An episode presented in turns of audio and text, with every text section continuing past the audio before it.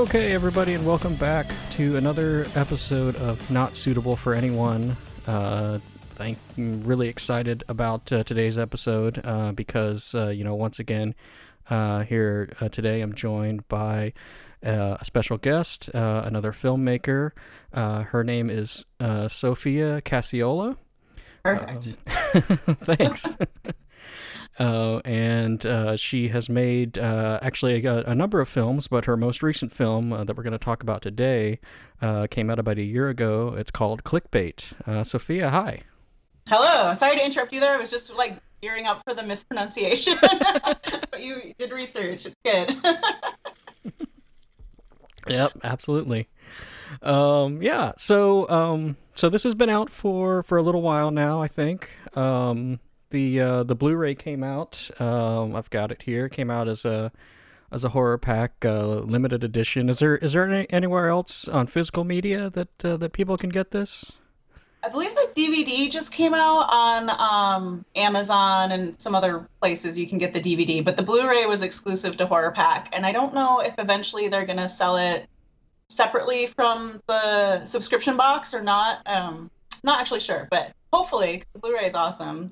Um, so yeah, and it's, it's available everywhere, streaming as well. Right, right, yeah. It's uh, it's of course everything is digital now, Right. um, so you can get it there. And you know, this is um, so this is a um a horror satire or horror comedy, I guess. Um, I guess how do you, you know, how do you sort of classify it in your mind? Yeah, it's I'm satire is probably the correct word for it. So the movie's called clickbait. I'm not sure if we said the title.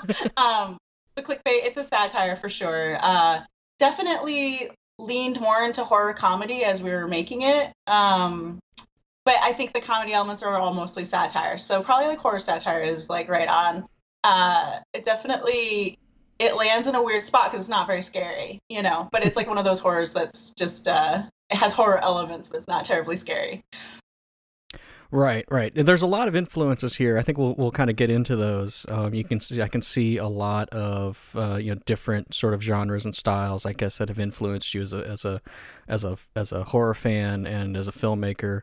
Um, you know, there's there's you know sort of there's giallo influences here in in parts.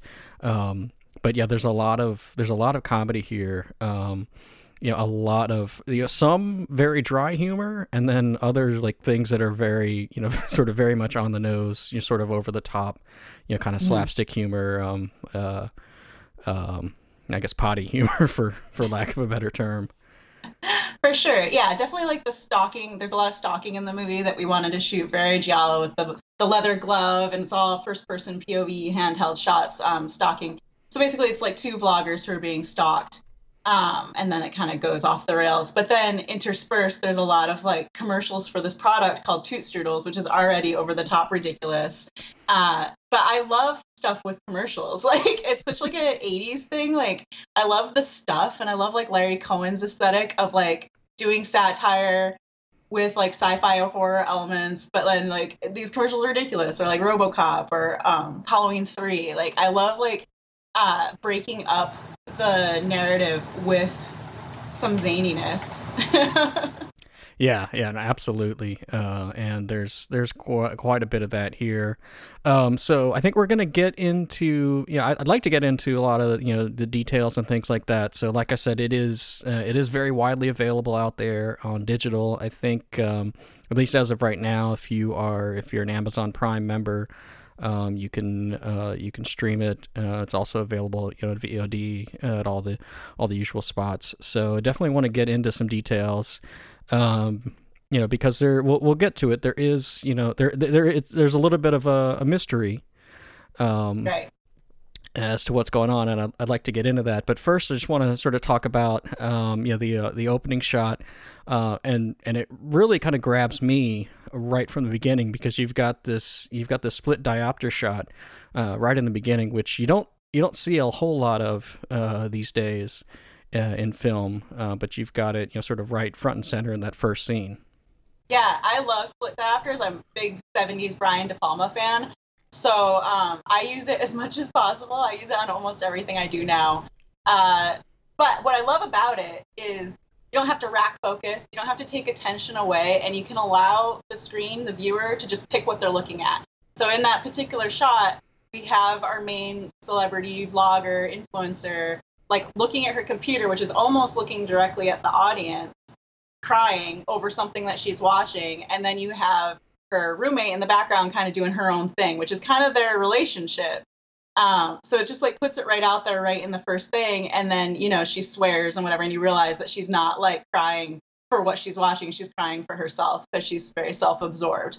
Um, so I think right in that two minutes, you know, we had, we did it like we did it one day we had to reshoot it because we didn't really like it but she had to cry each time and so we probably did it like four or five times where she just like two minute long scene with crying and the split diopter um, but once we got it i think it really just set up their relationship really well yeah, yeah, they do have an interesting relationship here, and so I guess we should kind of get into that aspect of it. Is it's it's very much I think roasting the sort of influencer culture or you know or fame culture. You know things like TikTok is really big right now, and of course YouTube. Um, you guys actually created an actual website. We um, did, and and put content on it. Um, so it's called it's called Streaker, but it's essentially in the same vein as like a TikTok or uh, or something like that. Yeah, absolutely. Um, yeah, you know, I didn't because like I have a lot of empathy for young women today having to find their way as far as like who to be online and what their identity is online and then you know making careers out of it like i don't i never wanted to portray them as stupid you know like you know like the way the kardashians are portrayed i think kim kardashian's probably very smart um just the way to handle like an empire like that like you can't be totally dumb. So i wanted to make sure that you know it was like the culture being put upon them and then them trying to like like a shark try to navigate through it and find their way to make it work for them. And you know it, i guess they probably don't end up doing that in the end but um that was my thing. I never wanted to like definitely she's like a character um bailey is a character who's not very likable to a lot of people. I've heard that. But um and that's fine because she's kind of villainous but I wanted her to be smart and you know and having her own way with the culture. And so it's really just about like what this internet fame influencer culture like does to people and who we put online for other people to watch because we all choose a personality that goes online for the world. Sure. Yeah, and you can definitely tell. I mean, you know, yes, like she, you know, the, we we do see you know sort of one of her videos and a lot of things that that she's talking about, and and it I suppose it is easy to kind of write her off as being kind of vapid or or self absorbed, but there are moments where you get you get the sense that there's something there's something more to her than that. You know, where she she she was talking to Emma at some point, you know, maybe like halfway through the movie, where she says, you know, no one takes me seriously anyway uh, as she's trying to like sort of justify, you know, sort of dropping out of college and just focusing on making these videos. Right, absolutely. Yeah, that's very intentional. You know, they have their fights where you kind of break through the veneer of like who they are online. And, you know, she's trying to decide like, do I bother sitting in a classroom or do I do this thing that's getting me a lot of fame and attention? Um, and based on the way she looks, she's a very beautiful young woman. Like, you know, maybe that is the correct choice if she wants to go as far as she can go in the world. Um, and so definitely, like we wanted their arguments to definitely show that what she's doing is intentional and that she's trying to be smart about it. Um, and then Emma comes from like another side where she just like doesn't really care about the internet and and like doesn't understand that that could be a career or that could be something that you put all this time and effort into.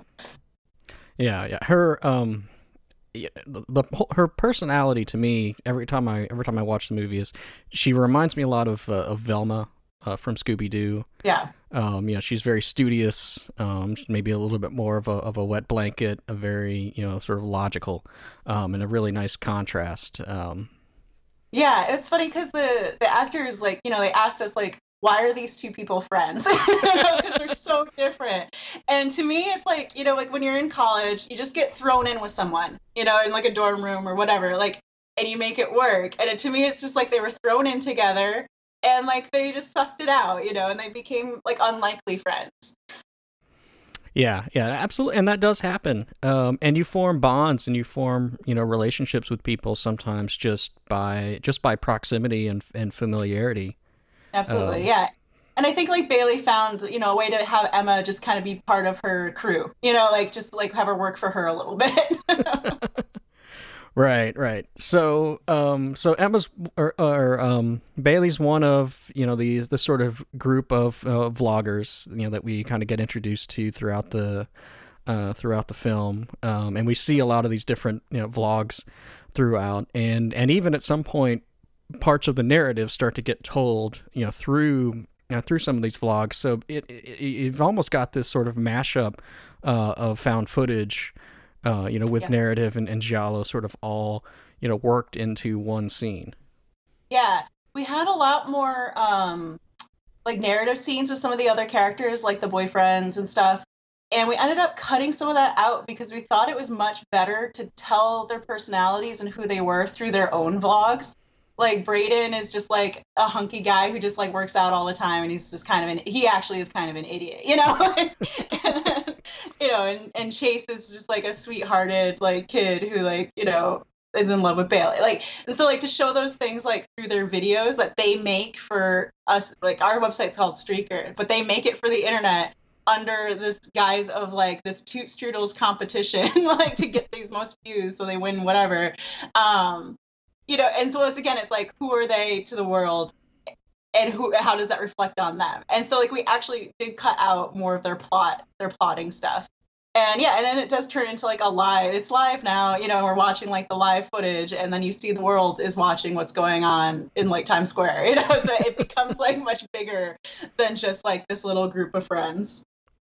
Right right. And there's a great interaction between um you know, between Bailey and and the ex boyfriend uh, at the at the Halloween party, and yeah, she has a whole scene with him where you know she talks about you know oh well you know which which which one of your videos is trending? You know the one that I the one that I edited and shot or the one that I wrote edited and shot. Yeah, that was important for me because I think a lot of times like you know if a woman is working like my, my partner's male you know and often he'll get the credit for stuff that I do and I never get credit for stuff he does, you know. so definitely like, you know, that was like a little jab at, you know, just people's perceptions of things, you know, that like there's usually like a woman doing a lot of a man's work, you know, throughout history, you know, painters, everything. Like they always had help. You know, they weren't alone doing these things. So uh so I just thought that was kind of funny. You know, like he is an idiot and like he was with her just because of like what she could do for him through like making him more popular by being with her. And the minute she's not that popular anymore, he's gonna dump her and find somebody else, you know. Right, right. And do you think is it is it harder for women to claim credit or accept credit um, for the work that they do than it is, you know, maybe for men? I think it's um, you know, people and this comes back to like politics too is like people don't want to see an ambitious woman. They think that there's like some defect in her character to see ambition and to see pride in work. Um, so i definitely think that's like a societal thing that we're supposed to be demure and kind of humble about what we do and it's probably for the worse you know? Sure. Um, yeah, so I mean that scene really kind of sort of stood out uh, stood out to me because I've seen you know I mean I've seen you know tweets and things where people are talking about uh, talking about clickbait and they'll mention Michael, um, and your name won't even come up, and I'll you know look on the back of the box and I'm like wait there's two names here. Yeah, exactly. I asked him if he was jealous that only I was being interviewed today. he doesn't care. He's sleeping. Um, but yeah, I mean, often, like, definitely everything we do is a joint effort, and neither of us could do the project without the other, you know. So, um, but I think he's a little more outspoken than I am about things like, uh, so he often gets more of the the attention sometimes. So, yeah, but we know who's really doing the work. That's right, me, or at least my fair share, you know. That's right. No, no, it's that's good. Um, yeah, uh, that's great. So, so sort of getting back to back to the movie and that Halloween party scene. I think this is there's a number of things that jump out at me about this. Both, you know, both. So let's talk about you know maybe narratively uh, first. There's a whole discussion right before they go into the party because Emma Emma is dressed as a poop uh, for the Halloween party, and there is she has this she has a, a great line um, that I especially appreciate because in my day job I, uh, I, I practice intellectual property law, um, and she has this great line about how uh, you know a turd is a very specific kind of excrement you know but but a poop is more general and they have this this sort of dialogue about it. And it almost struck me as you know making a statement about um you know like like emojis are have become sort of a part of our language and our way of communicating. And nobody really thinks about the fact that those things are copyrighted and owned by somebody. Um you know so if you were to do something use some use you know that in a commercial project you know you might need to get licensing or something like that but but nobody nobody owns poop in general um Right. you know that's just sort of this concept that's open to the public so I, I don't know if that was you know if that was sort of you know what you were intending to be commenting on but that's just sort sort of what i got from that uh, That's hilarious. I mean, Michael wrote that that bit of dialogue, and I know it's very specifically funny to him. Um, but that's really funny because the actress had dressed we didn't know what to make Emma for Halloween. We knew Bailey was gonna be like a princess or something like glamorous. And we hadn't had an idea of what to make Emma. And then we saw the actress had dressed up as the poop emoji for the previous Halloween, and we just thought that was hilarious. And she'd done it already, so we're like, perfect, you're gonna do this again. And then I was like, wait, like you're saying, we can't use the poop emoji hat, like because it's copyrighted. And so like I actually made her poop hat out of like styrofoam and felt because like because of your exactly what you're saying is like I didn't want to step into any copyright issues with the emoji. So it's really funny that like in real life that was also the case. Like what you're saying. Um, but yeah, it's, that's really funny. yeah you know sort of art uh, art imitating life i guess Exactly. Yeah, for sure. So okay, that's that's great. Yeah, that was really funny. And then the other thing, the other thing about, uh, and, and this sort of the first. It's not the only time, but sort of the first time that really really jumped out at me is uh, sort of the way a lot of these party scenes are lit. And it's just one example of many. But the uh, the lighting, uh, the lighting and cinematography throughout this movie is uh, is is done really really well. Thank you. Yeah, I worked with a team that I have out here, um, Matt Stewart's and Paul Zerker, just two of my best friends out here. And so a lot of it, we shot like everything in the house, like we wanted very bright, and I wanted it to feel almost like a sitcom or like a lifetime movie. Like it's three camera, it's like the wide and the sides. Um, just to give it that kind of like cozy like feel of like something we we know. And then you know the stalker scenes are all at night and they're all you know POV. Um, and then the, when we got to the party, like I love, like you were saying, I love Giallo. So like I just like let's go crazy. Like here is like an actual reason to go crazy with the lighting. So it's all like green and purple. Um, and like we were just in like a warehouse that was just empty. So like you know trying to create the space that this would be like a cool warehouse party uh, through the lighting. Yeah, that's great. And I think um, you see, at least I thought I caught, you know, in my last, uh, the last time I rewatched it, I thought I caught a glimpse of, um, I can't remember his name, but the police officer uh, character is actually at the party for, uh, for a brief Yes. moment. That becomes important later. It does. So there's like a couple of things that happen that are important at the party, which includes the fact that somebody's there dressed as Trump. Right. And that, you know, and if you're watching closely, you see someone dressed as a cop. and it does it does come around in the plot later. Yeah. Um, and then uh, you know, and then Emma just you know trying to study for the test at the party, which you know I've it it rings very true to me in my college experience because I definitely knew. Uh, you know, knew people that, that did that. You know, where you just get dragged out somewhere, but you've got a you've got a midterm tomorrow. Yeah. And nobody else cares but her. um. So yeah, and the uh, the the the Donald Trump mask, uh, or the character is Donald Trump, uh, which is which is Michael, I think. in that scene it is, yeah. Yeah. um. we couldn't bear to make anybody else be such an awful character. Yeah, I mean, he's clearly. we, Yeah, go ahead. we made Pence a woman because I thought that would piss him off. So, I don't know. Um, and he's clearly not having a very good time at the party because I think at one point he says, like, next year I'm I'm gonna dress as something more popular. Yes, exactly. Uh, you know, I think there's certain circles in this country where, you know, it's not that cool. That's what he was experiencing. People weren't hanging out with him. yeah, and then um, uh, and so after after the party, you know, when they get home, well, first of all, there's a whole scene in the car. Um, you know, when when Emma's trying to leave the party, uh, and you find out that she can't drive. right. and they're stuck there. Yeah. you know, until until they sober up. Actually, they walk home, I think. But yeah, Yeah. otherwise they would be stuck there. Um, but then it comes to a scene that I have I have actually shared with uh, with some of my friends um, because it's so funny uh, when uh, when Bailey when Bailey does her um, does her bedtime prayer. Right.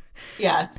uh, it's just another moment, like kind of like in the beginning, where you know, like at first you're like, oh, cute, they're gonna like have affirmations or whatever, you know, or like actually do like this thing, and it's so out of character in that moment. You're like, okay, they're gonna pray before bed, okay, and then it's like, you know, give me the strength of a mediocre white man or whatever is the exact line. Um, which is just like you know we got a lot of credit for that line even though i totally just got it off of twitter or something. You know like it was definitely a meme at some point. Like the it's not the strength. It's uh like uh i forget the word but uh, uh, the confidence.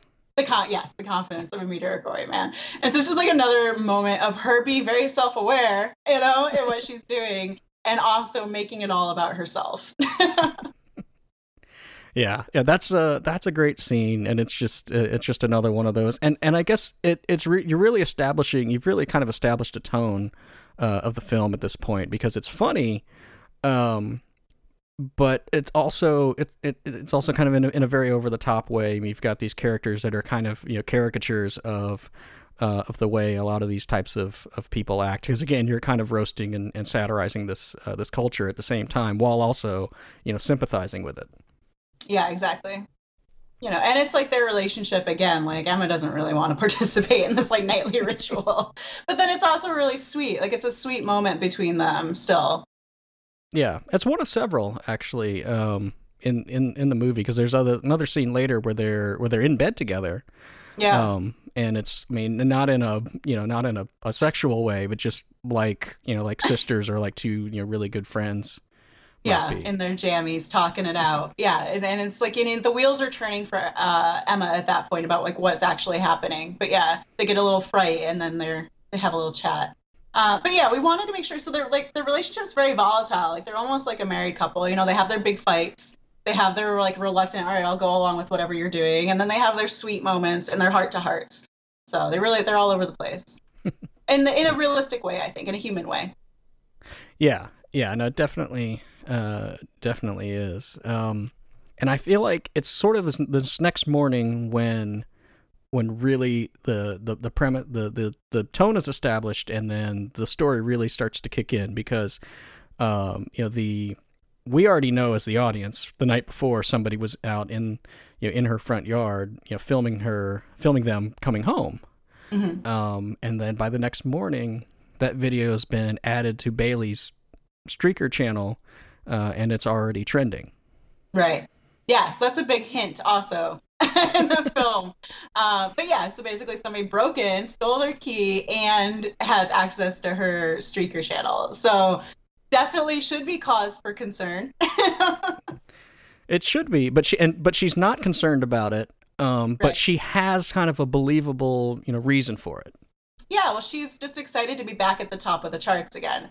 You know, so basically she was ousted by like a cancer patient, which like with the cancer patient, we wanted it to be um always kind of a question. Is it like, did this person actually have cancer or did they shave their head and try to get to the top of the streak? You know, like are they a faker as well? Or do they have cancer? You know, it's like that was definitely always part of it for us, even though in the movie it's never really addressed as being anything other than she has cancer and she's dying at the hospital and that's why she's streaking.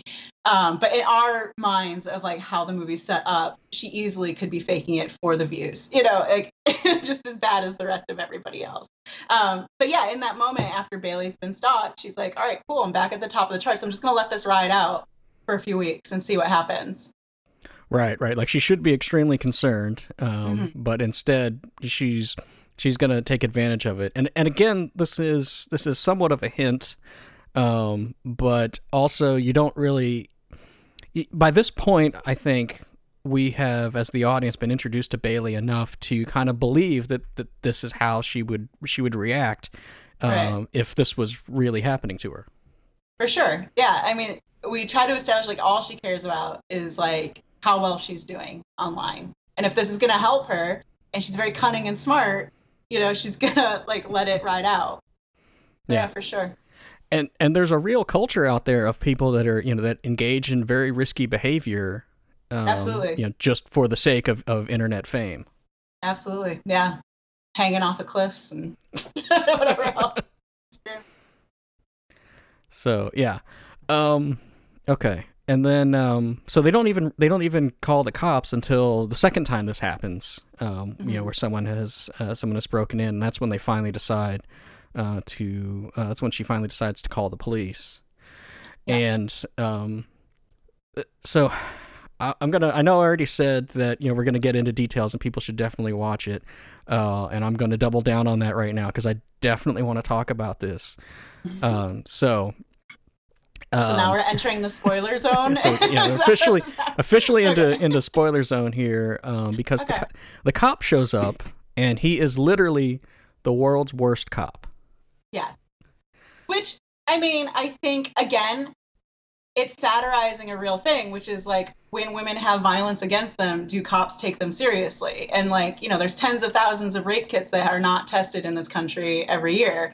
Uh, so I think, like, for me, even though it's like very over the top and he's like a super idiot, I think there's a, a nugget of truth in there of how the police treat women when women have these domestic issues or, you know, rape issues. So it's definitely just like a satirization of rape culture and how the police deal with women, uh, which is very heavy, but it's not heavy at all in the movie. I think, you know, he tells her to smile more and like, you know, um, they have like a kind of like a slimy interaction. Right, right, yeah. And there was actually it's it's good timing because there was just a film that I watched um, at Fantasia Fest um, a couple weeks ago called Lucky um, by uh, Brea Grant. Uh, she was the the writer, um, and it it really carries on this theme, and it's much heavier, obviously, but it really carries on this theme throughout the whole movie, uh, where she's sort of been she's the victim of uh, these repeat uh, break-ins. Okay, Um, similar. Yeah, and and the cops, the cops, and and her husband even like nobody nobody even takes it seriously. You know, nobody will actually do anything about it, and they just keep telling her, "Well, you're lucky that you weren't hurt," and you're, oh, so Right. Yeah. Well, yeah. In this in clickbait too, they have that exact conversation. Like, well, you were you hurt or injured? And she's like, well, not physically. Like, but this is obviously a bad thing. You know? And he's like, well, whatever. You're fine. right, um, and so, but the other thing about this cop is like he's got he's got this this uniform that looks like a Halloween costume. and you could now and, and, and it kind of works on several levels because in, in in one sense it does sort of fit the tone of the movie um, where you could believe that this is a world in which that's the uniforms that cops wear because we're in somewhat of a hyper realized uh, world um, but then it also sort of takes on uh, another meaning once once it's revealed that that he and Bailey are actually working together Mhm. Yeah, and there's like the little hint of like the spider web on his hat from the Halloween party that Emma like is like, what what is on your hat? Uh, yeah, definitely. Um, you know, we tried not to get like the cheapest cop costumes. I went to like the Army Navy store and got that.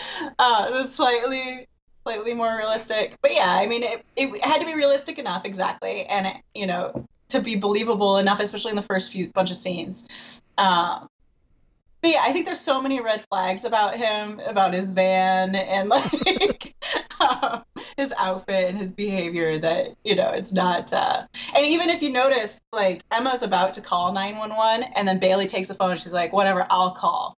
So like, you know, there's that instant of like that you probably don't notice when you're watching. You're like, "Whatever, she'll call 911," but like you don't actually know what number she called.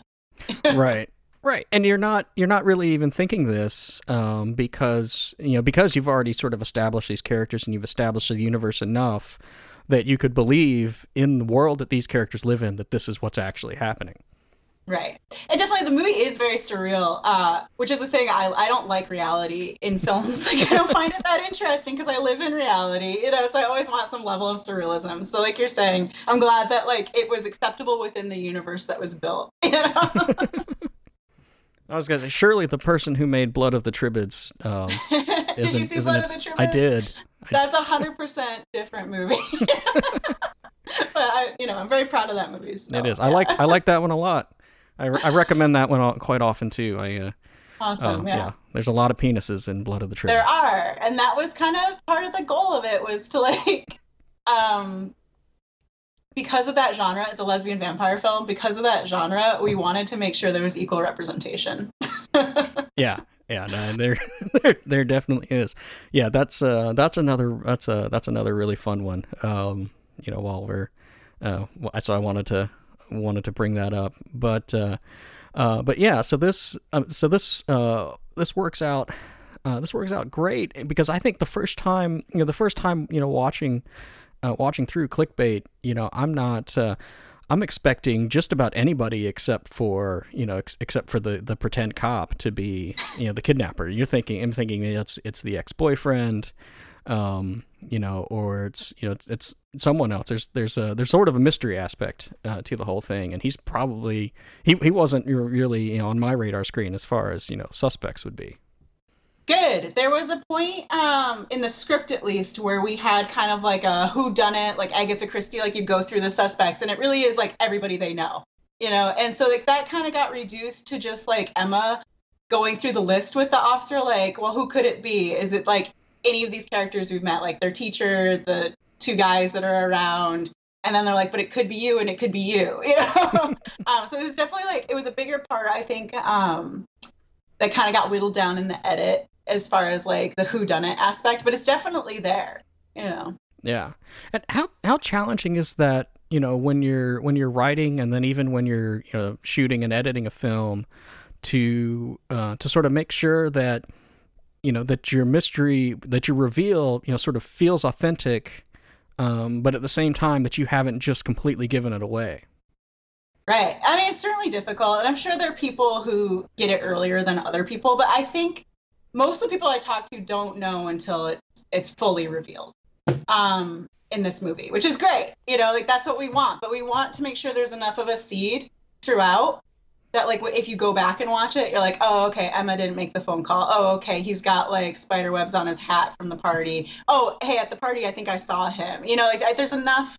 Um, so it's not out of left field you know like totally Right. like you could figure it out earlier if you were like hyper like focused um but yeah so it's like and there's also like several points where you could suspect and it still works i think um throughout the the film as it's going until that final where he's just like actually reveal removes the mask um but it's certainly difficult i mean you know whether it works or not is up to the viewer i think and like how vigilant they are Yeah. Uh, I think I mean it definitely it definitely works like I said it you know and I'm not you know I I generally don't watch a movie because and and what with the mindset of trying to solve a mystery. Uh, you know, I would I would I'd be a detective if that's what I wanted to do in my in my spare time. You know, I just want you know I just want a story told to me. Uh, Right. So so in a lot of let respects, unfold yeah, yeah. The and I- minute I notice there's a mystery, I, I am one of those people where I start trying to like suss out the pieces. but if I don't think there's a mystery, like if the mystery sneaks up on me, then I I do just absorb it the way you're saying. yeah. but otherwise, I, I will. I'm like, oh, okay, there's something to figure out here. My brain starts working overtime. I will say there's even one more clue. I think when they first, uh, when the cop first shows up, and Emma, Emma recognizes him, Right. um, and she doesn't know where she recognizes him from. And you know, after rewatching it, I realized she probably, she probably saw him at the party. Exactly. Exactly. Yeah. And he has like like uh you know what in Nam or something, which is like I think a joke that only works for people older than millennials. but you know, but more of that weird humor.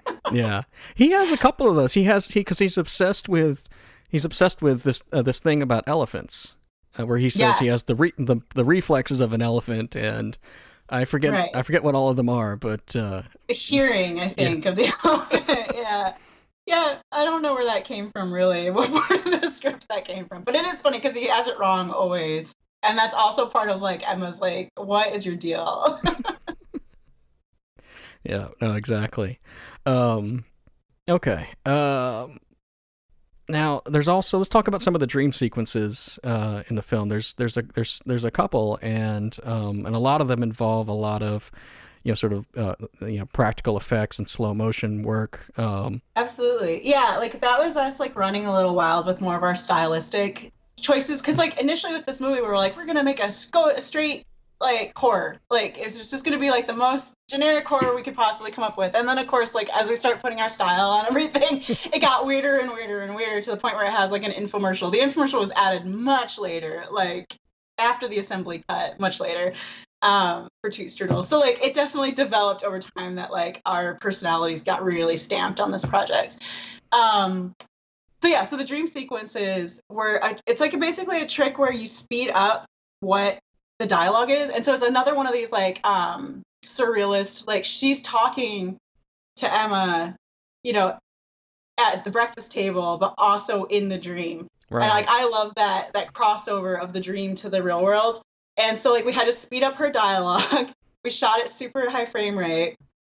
And uh you know, and so she had to basically lip sync to her own dialogue in the moment really fast like it was really difficult and then we slowed it all back down and it's really uh surreal and kind of like wavy um effect and then some of it's like backwards with the blood and so she's like being stabbed in the shower and spitting blood and it's going forwards and backwards and uh and that's another like the who done it moment is more in the dream sequence of like you see everybody take off the mask and everybody is in it and everybody's laughing at her and everybody's watching her. Um, so that's her own brain trying to process what's going on too. Yeah. And um and the Trump mask comes back into play at this point uh, too, yeah. because the the the you know the killer or in the dream, you know whoever's tormenting her is always wearing um, this sort of like spray painted, you know, sort of like whitewashed uh, version of this mask. Um, you you, you kind of dissolve her face over you know a reflection of of the mask. Our president is a reality TV star. You know, yeah. he's sort of you know kind of the pinnacle in a lot of ways of this personality that a lot of people have are trying to to emulate. A hundred percent. That's absolutely why we chose him. Uh, and this was made like right after he got elected, so it was like before any of the current horrors that we're in now. Um, but it, was me, still okay to, to, to laugh about it back then. Right. Yeah. Now it's like, oh, this is like not appropriate. but you know, definitely we were doing a Michael Myers thing, like a Halloween thing with painting it white. And I think like the expression on the mask is so like you almost could like not realize it's Trump at first, but it definitely is. Um, but yeah, exactly. To me, he is the pinnacle of fame culture and how far the fame culture can take you in power and money and everything. Um, to the point where he's like a dictator, you know, at this point, you know. So it really was like what is the the most twisted and like the final product of of this culture on this person? Um and then like and so the idea with the mask too is like the hint back to the party is like it would have been discarded at the party because the person wearing it was like this isn't popular it sucks so i threw it out here. And so like you that's another hint of where the mask came from. Um but also, you know, later when she's being tortured and tied up, she's gagged with the red tie, which I think is like not terribly obvious what it is, but it's definitely Trump's red tie. And I felt like that was definitely a symbol of like women uh, and like, you know, misogyny in the administration and stuff. And like just actually to be gagged by the red tie that's so like symbolic of him is, was, uh, was funny to me. Less funny now. right. Right. No, but that's yeah, that that all that all makes sense and it just, you know, these these are the themes that you're kind of working with I think throughout um throughout the movie. Um because I mean even even people that, you know, that disagree with him politically uh whether they realize it or not, um, you know, are are doing a lot of the same things and probably would be would be willing to um to be, you know, just as outrageous in their own way uh, to achieve, you know, sort of the level of notoriety that, that he has. Absolutely. And I think during the, the initial primaries with him, it was like the media couldn't look away. It was so outrageous and nobody thought he would be elected. But everything he said was very like clickable. And so I think like that clickability of, of him really drove him to the White House. And and I think the media didn't realize that they were doing it. You know, they thought they were in control and really they weren't. He was. That's scary. Right. Um, okay.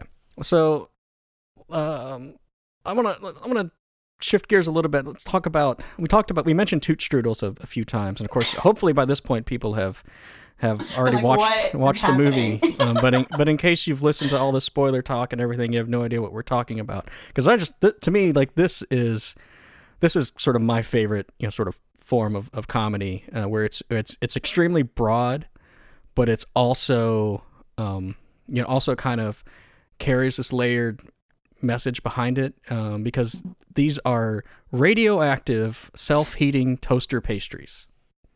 Yeah. Which, if you notice, like in the infomercial, like they throw out their toaster because it self heats. And if you notice, like when Emma's trying to make it, she's like trying to heat it in a pan. So obviously, like it doesn't even work. Um, but it was like it was one of those things that just kind of started as like all right we need them to have breakfast. What are they having for breakfast? And then it just kind of grew from there because it was like definitely just like a pop tarts ripoff you know like they're gonna have toot strudels um, and then from there we're like oh it's really funny if their whole lives are in service to this stupid product that doesn't even work. And they're like putting their and that's their whole advertisement base as streaker is like this toot strudel sponsorship you know? And so it's just like it's so stupid that like they're ruining literally ruining their lives for this dumb product that doesn't even work. Um, and then, you know, like we had a lot of fun with it on set. Like the stalker like gets the box and he makes his own infomercial where he's eating it through the mask, through the Trump mask. And um, so everybody had a little bit of fun with it. yeah, it, it is it is a lot of fun, and it's you know it's kind of one of those things where when you see it on his face, it's ridiculous. It's like they you know in the ad itself, like they're they're they're talking about these radioactive isotopes. Yep, yep. Yeah, that's a, a, friend of ours we got who's actually Austrian, Johannes Gunsferdner. We were just like, here, go shoot this. Be as ridiculous as you possibly can about toot strudels. And he's really funny in the infomercial. Um, but yeah, exactly. Like, it's definitely not appropriate to eat. and yeah, everybody has it's like, you know, the monster energy. Like, everybody has it, it's around. But then later they go out for pretzels, so I don't know how much they actually believe in it either, you know. But that's you know that's the kind of that's the kind of comedy that that I think you know just works. There's the whole video in the middle about you know how about how they help you poop. And, and stuff, but that was ad libbed by the actor. It was hilarious. he was just singing that song. I was like, all right, I'm, I'm rolling. um, which I think actually turned out to be like a nursery rhyme I wasn't familiar with, but like whatever, we'll use it. Uh, but yeah, that's definitely where like a lot of the satire comes in through the Toot Strudel product. Yeah, for sure. And it's got the potty humor, and it's and then it's also like really uh, nefarious. You know? yeah, yeah, no, it's it's absolutely. I mean, it's that's just that's comedic uh, comedic gold for me. Nice. Um. So okay, so we've we finally kind of gotten to the point where Emma has put all the pieces together. Um, she's figured out you know she's but from watching the video she's sort of figured out uh, who who has kidnapped Bailey and where they are. Mm-hmm. Um, and she thinks she thinks she solved the mystery, which I guess from her perspective she has. Um, and you know, and then from that point, sort of the whole finale kind of plays out in these gorgeous slow motion shots. Um, you know, where she's running, uh, and then you know, and then they're in the car, and the song is playing, um, and I don't know if it was or not, but it feels like the song was was just written, you know, for the movie because uh, the lyrics and everything and the pacing of it just match perfectly with what's happening on screen. Yeah, uh, we actually so we always knew we wanted it to be like this very music video, huge ending um, to the movie, and so we had that from the beginning. And then um, the song that we had wanted to get was they wouldn't even give us an estimate on it. um, like that it was that bad, you know. And so we went digging for another song that was like a similar tempo. Uh, "Sadness is a Blessing" was the song that we had wanted uh, by Lykke Li. and so we really were like down the Spotify rabbit hole of songs like it, trying to find stuff. And eventually we found this song by Young Summer called I think it's like Heroes or We Could Be the Heroes. Yeah. And and Michael like just plopped it in, like not even doing like a tight edit. And like you're saying, the lyrics exactly matched like we're running to the fire. Like it almost could be like a Mark Wahlberg like song, know, like, from like like a 9/11 movie. But like we're running into the fire. We're gonna be the heroes today. It's really grandiose and uh, it just fit perfectly. And like the tempo was right for the slow mo shots. Um, so we really really lucked out. And they're kind of a small band. Like they have publishing and everything. We worked it out with their publishers. But that is the one song that we licensed for it, and it's absolutely perfect. It's like weirdly the lyrics are weirdly apt. It's it's very it's cool. And like the end credit song was like a song I was working on to try to like because uh, Michael and I are musicians uh, before we were filmmakers. So I was like, all right, I'll write a song, but it's not my style at all. but then it ended up being um, the credit song, which is it works great there too. So you know we were trying several angles at, fitting the song in, but the one we found like couldn't be more perfect for sure. Yeah, yeah, no, it's great. It's so on the nose um, Mhm. that it that it, it, it really works in a in a satire, uh, you know, feel. Yeah, for sure. It's very creepy. and it's really like, you know, like you were saying, like Emma thinks she's going in to rescue her. And so she's running in with like all this energy and the, the lyrics and the swelling of the song are like really bringing her to that that climactic moment. Yeah, and it and it kind of results in this very you know, I mean, when you just look at it on its face, it's a very tragic uh, ending to this story. For sure. Like I definitely, you know, Frank Dobson, I think uh he has like backing it up a little bit.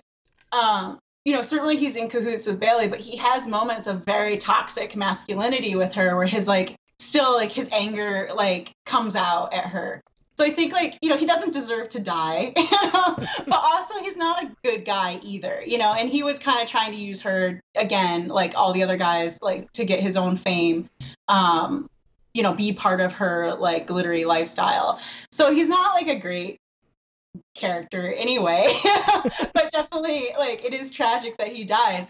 And it was kind of a question like initially there was another ending where real cops show up and talk to Emma and Bailey and like kind of actually suss out very literally what happened. And we kind of got rid of that in favor for like a post credit sequence, which I don't know if you made it all the way through the credits, but at the I end of the credit, there's a moment with Emma where she basically recites one of Bailey's blogs from the beginning of the movie. So now, like, the idea being that, like, Bailey is crushed by this. Like, she has utterly failed. She caused a guy to get killed. Like, she is now withdrawn. But Emma has, like, blossomed into this hero because the entire world saw her rescue Bailey, you know, on live stream.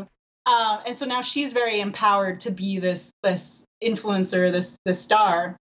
And so you see that full turnaround of her character uh, in that scene. And so to us, it's like they may have never told anybody the truth.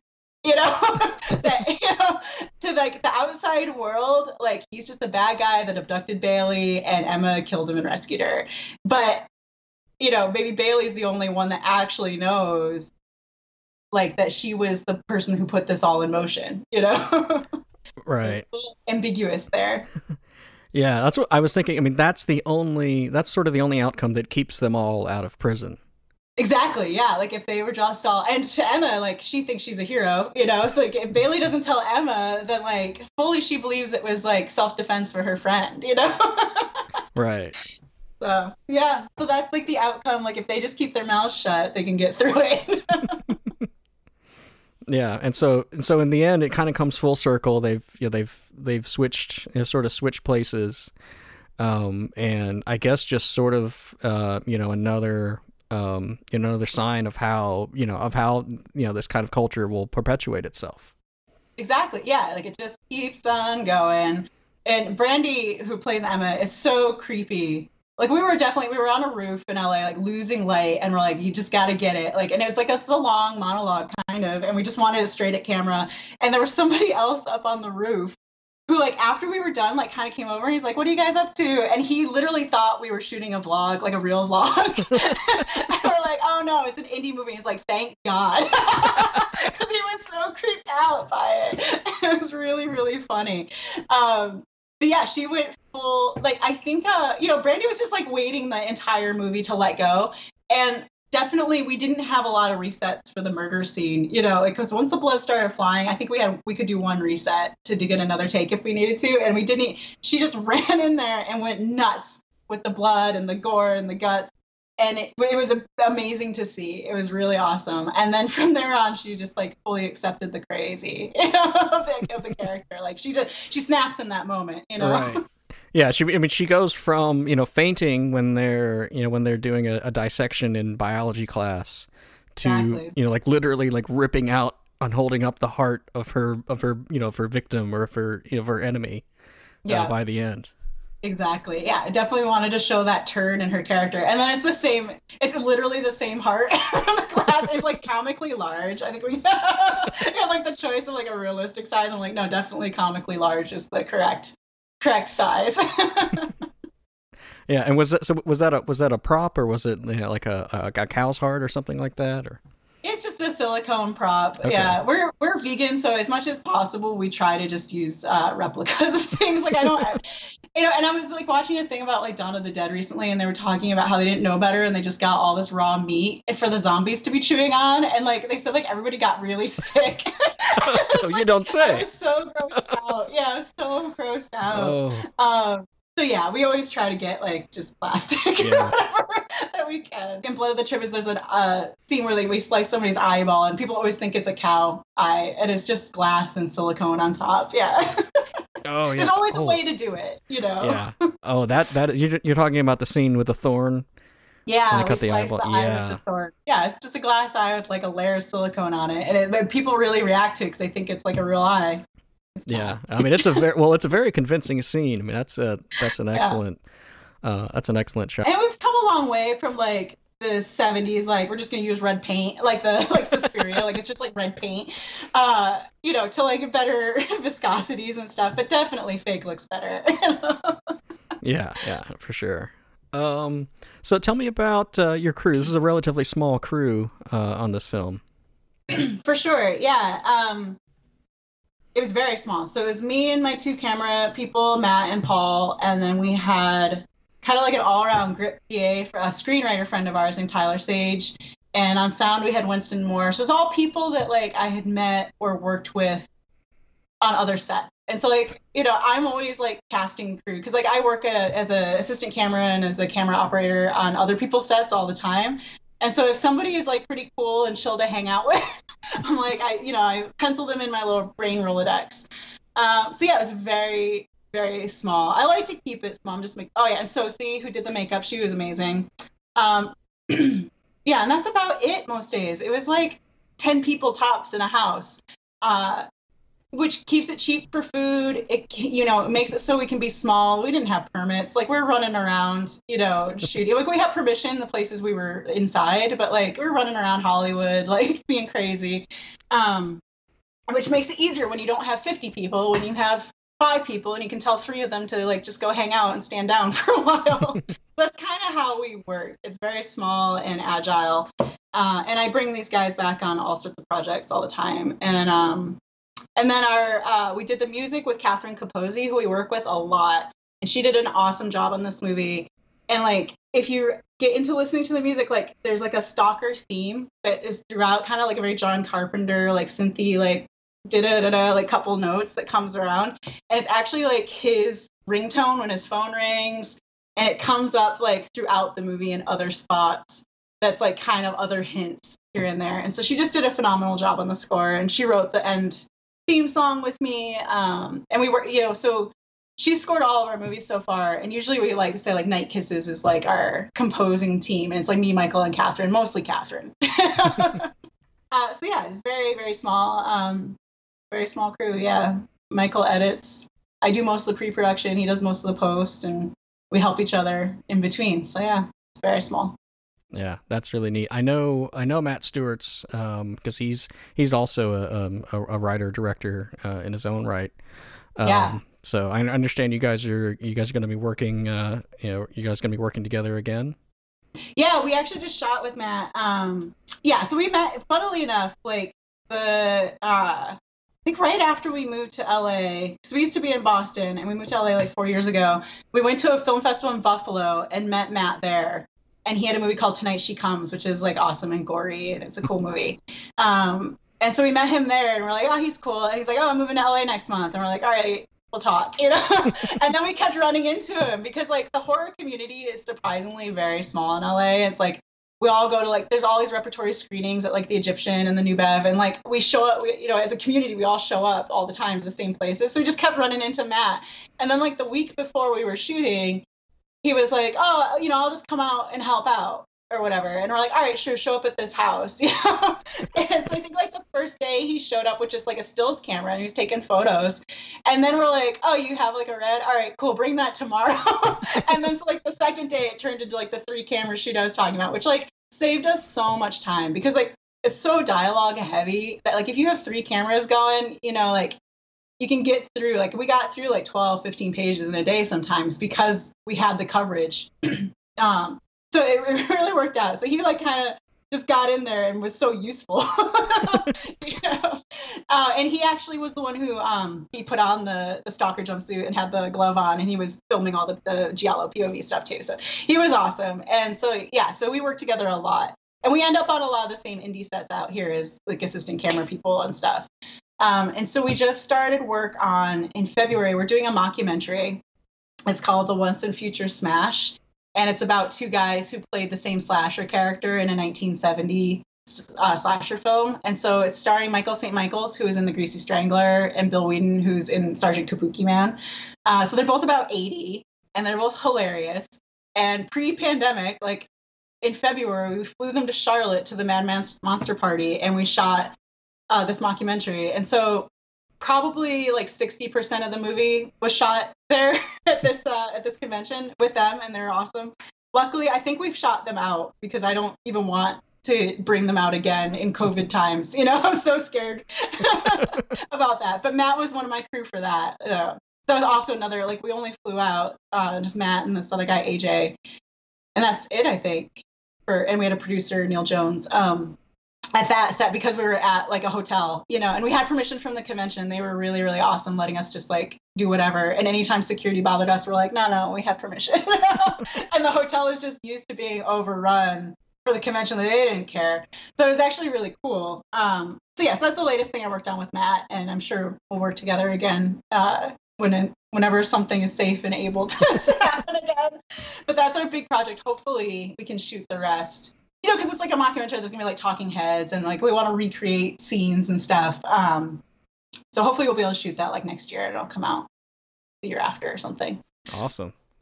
Awesome. Yeah. Very cool. That's. I mean, that's you guys. You guys make a great team. Um, you know, this clickbait I think is uh, is is proof of that. Um, and uh, you know it's it's really fun and, and really enjoyable and again i just want to you know sort of re- reiterate to people um, to go and, and, check it out because it is it is quirky and it's offbeat um, and it's you know it's, it's the kind of thing that you know i guess if you don't watch a lot of you know a lot of a lot of indie movies or heavy satires and offbeat comedies and maybe you don't quite get you know the, the humor and, and things but um, you know my my podcast is is really all about you know sort of highlighting these uh, these heavily heavily underseen films and you know trying to you know kind of kind of shine a light on them.